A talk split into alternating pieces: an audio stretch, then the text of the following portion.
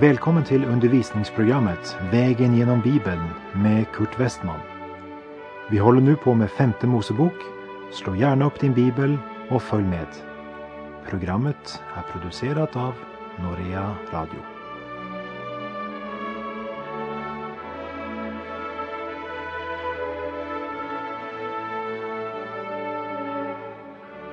Vi ska i det här programmet se på de två sista kapitlen i femte Mosebok.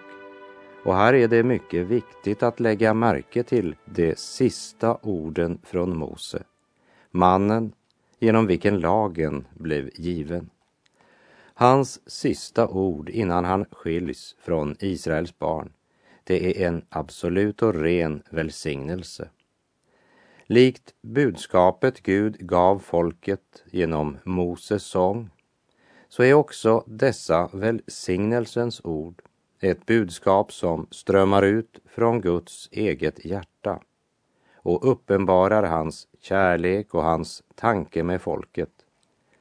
Det är Guds hjärta som skådar framåt mot Israels härliga framtid. Kapitel 33, verserna 1 till och med 4. Och detta är den välsignelse gudsmannen Moses gav Israels barn före sin död. Han sade, Herren kom från Sinai och från Seir gick hans sken upp för dem. Han kom fram i glans från berget Paran, ut ur skaran av mångtusen heliga. På hans högra sida brann i eld en lag för dem. Ja, han vårdar sig om folken. Folkets heliga är alla under din hand. Det ligger vid din fot. Det hämtar upp av dina ord. Mose gav åt oss en lag, en arvedel för Jakobs menighet. Det ligger vid din fot. Ja, det är den enda säkra platsen för Guds folk. Den rätta och trygga ställningen för var och en av oss. Det hämtar upp av dina ord. I Saltaren 19 så står det Herrens stadgar är sanning, allesammans rättfärdiga. Det är dyrbarare än guld, ja, en fint guld i mängd. Det är sötare än honung, ja, en renaste honung. Eller som det heter i sången, Herrens ord är en skatt och det hjärta blir glatt som det söker och finner i tro. Och så kommer välsignelsen av Israels tolv stammar. Vi började ju vår vandring genom Bibeln med att vandra genom Första Mosebok. Och i Första Mosebok kapitel 49 mötte vi Jakobs sista ord. Det gällde också Israels tolv stammar. Så både i Första Mosebok kapitel 49 och Femte Mosebok kapitel 33 handlar det om Israels tolv stammar. Men vi märker hur enormt olika de två kapitlen ändå är. Och det vi kan lära av detta kapitel ligger just i skillnaden. För eh, den döende Jakob, han berättar om sina söners handlingar, om den fallna människosläktens syndiga gärningar, medan Mose däremot talar om Guds handlande om hur Gud i sin nåd och omsorg handlade i dem och genom dem. Vi kan säga att Jakob berättar sina söners personliga historia medan Mose ser dem i förhållande till Herrens pakt med dem. Det vill säga i Första Mosebok kapitel 49 är människans gärningar i centrum. I femte Mosebok kapitel 33 är det Guds pakt och hans handlingar som det hela handlar om. Och det kan man kalla skillnad. Första Mosebok kapitel 49 blir ofta kallat för Jakobs välsignelse av sina söner. Och det kan ju kanske bero på att man lätt sammanfattar slutet av Första Mosebok 48 med kapitel 49. Men det är egentligen inte rätt. Slutet av Första Mosebok 48 talar om hur Jakob välsignar Josefs två söner, Efraim och Manasse, och ger ett jordstycke i Kanan som personlig gåva till Josef. Men eh, kapitel 49 handlar om hur Jakob kallar till sig sina tolv söner. Inte för att välsigna dem, men för att uppenbara att deras liv och gärningar är kända av Gud. Så kapitel 49 handlar alltså inte om att Jakob välsignar sina söner, men om att han förkunnar ett profetiskt budskap. Medan Mose ord däremot är fulla av välsignelse, därför att det inte talar om människans gärningar, men om vad Gud vill göra. Den första som nämns av Mose, det är Ruben. Kapitel 33 och vers 6. Må Ruben leva och inte dö. Dock må hans män bli en ringa skara. Här i Mose uttalande finner vi inte ett ord om Rubens synd. Ruben som begick sin stora synd då han gick in till sin fars bihustru. Och detta vanhelgande av sin faders läger skulle visa sig få ödesdigra följder för honom själv och för hans efterkommande. Eftersom förstfödslorätten blev fråntagen Ruben. Men i Mose uttalande dominerar omsorgen. Må Ruben leva.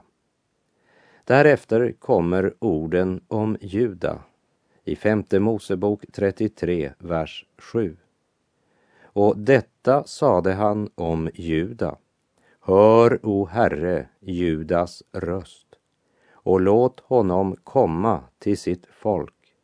Med sina händer utförde han dess sak. Bli du honom en hjälp mot hans ovänner. Och efter Juda kommer vi till den stam som fått det ärofulla uppdraget att vara präster för Guds Israel. Levi, präststammen. Vers 8. Och om Levi sade han, dina tummin och dina urim, det tillhör din frommes skara. Dem du frestade i massa, dem du tvistade med vid Meribas vatten. Och vi läser verserna 10 och 11. Det lär Jakob dina förordningar och Israel din lag. Det bär fram rökelse för din näsa och heloffer på ditt altare.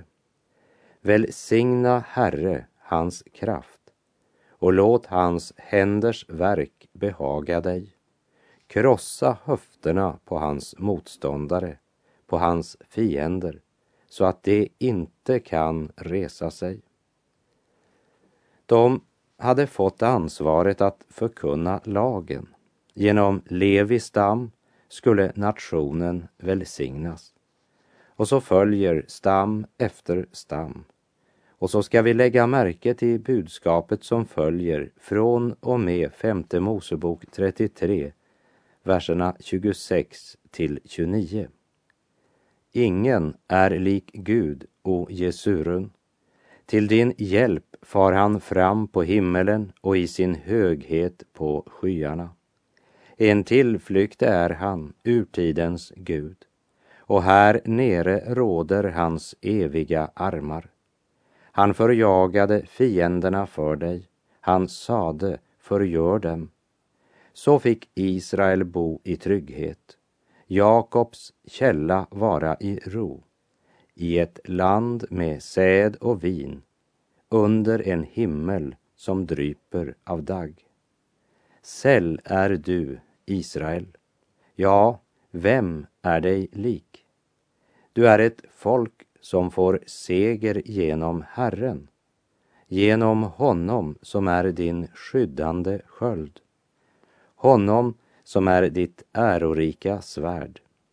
Ja, dina fiender ska visa dig underdånighet och du skall gå fram över deras höjder. Tänk om Israel hade lyssnat till Gud. Eller tänk om vi i vår tid verkligen vände om till Gud. Skulle inte skriftens vittnesbörd och livets erfarenheter ha lärt oss att det finns ingen annan sann och säker tillflykt än Gud. Och här nere råder hans väldiga armar.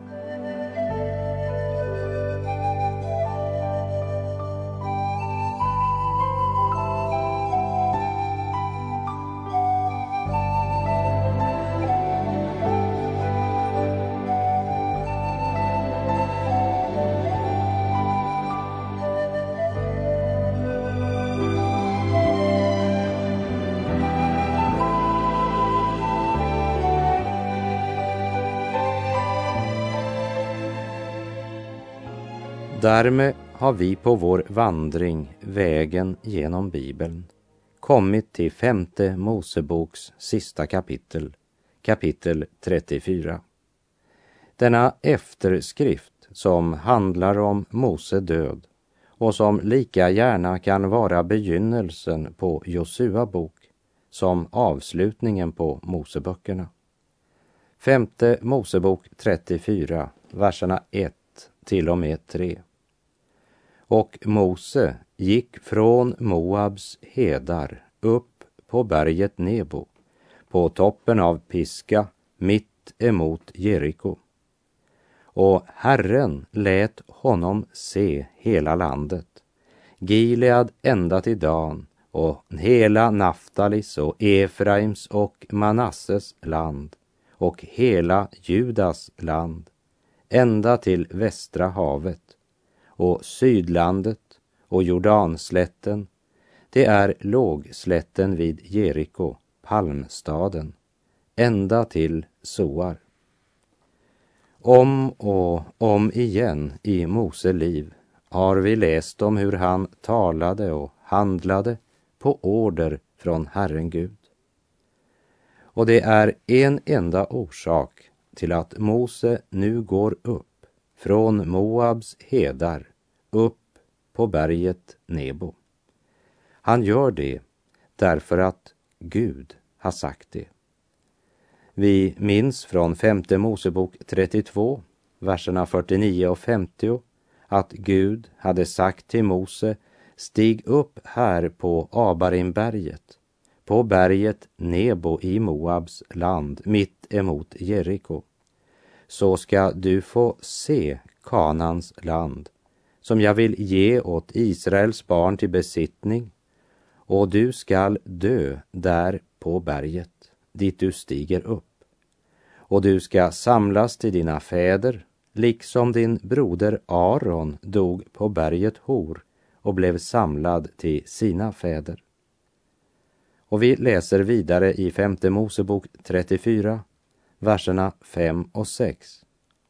Och Herrens tjänare Mose dog där i Moabs land som Herren hade sagt.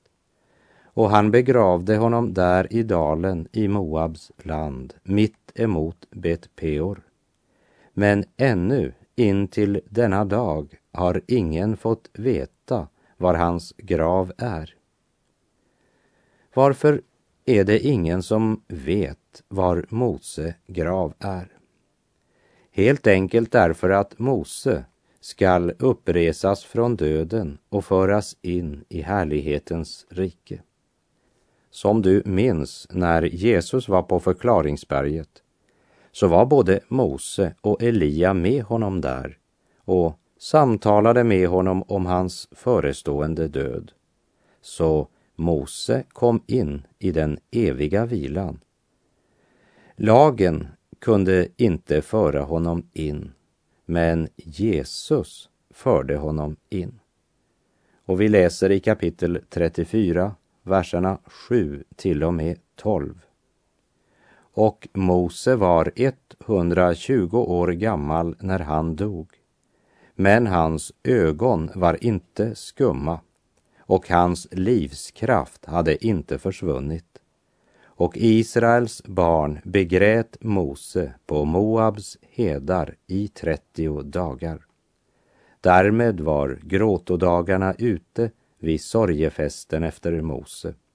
Och Josua, Nuns son, var full av vishetens ande, ty Mose hade lagt sina händer på honom.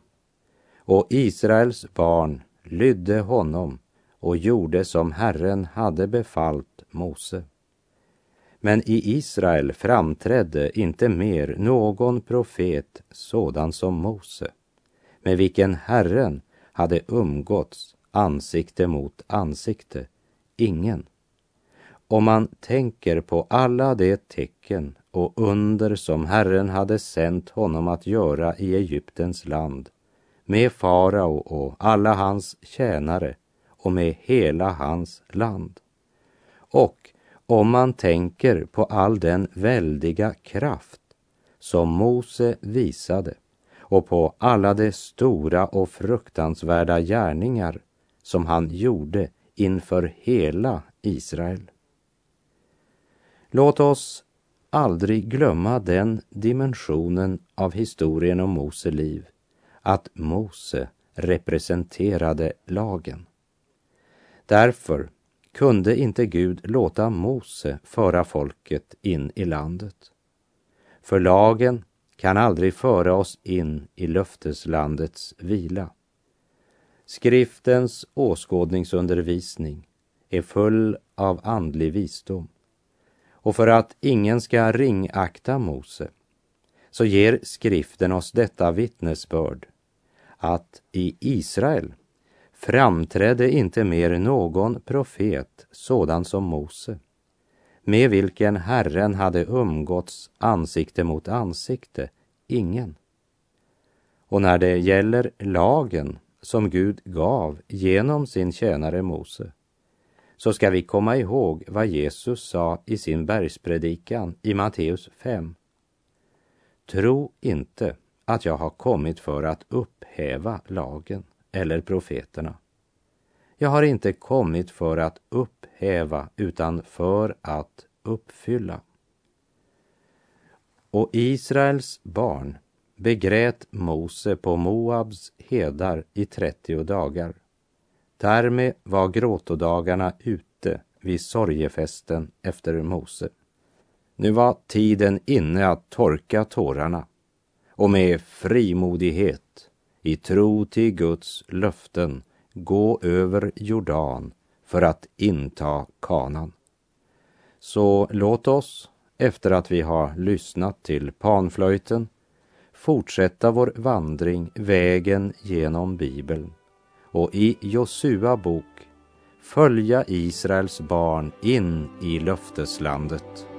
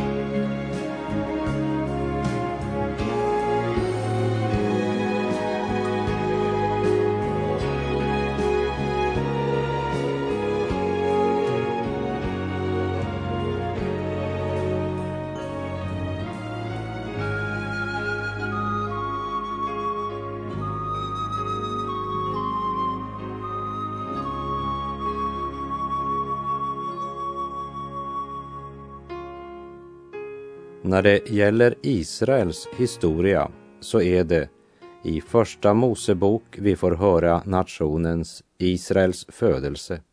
I Andra Mosebok blev Israel utvalda och befriade. I Tredje Mosebok blev Israel fört nära Gud genom blodet.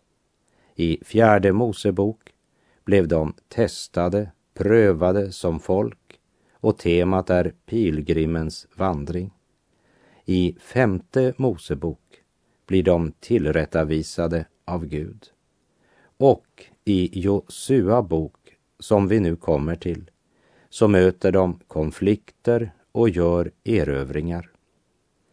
Josua bok fulländar berättelsen om den förlossning som skedde då Israels barn utvandrade från Egyptens träldom. Andra Mosebok talar om räddningen ut från Egypten. Josua bok handlar om räddningen in i landet Gud lovat dem.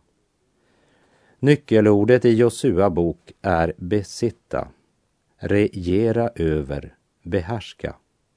Ta landet i besittning.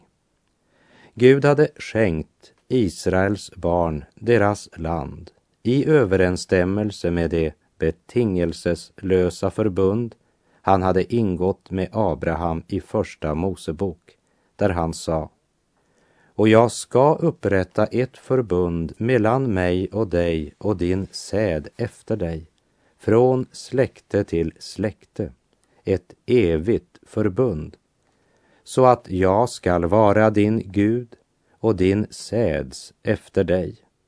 Och jag ska ge dig och din säd efter dig det land där du nu bor som främling, hela Kanans land, till evig besittning och jag ska vara deras Gud.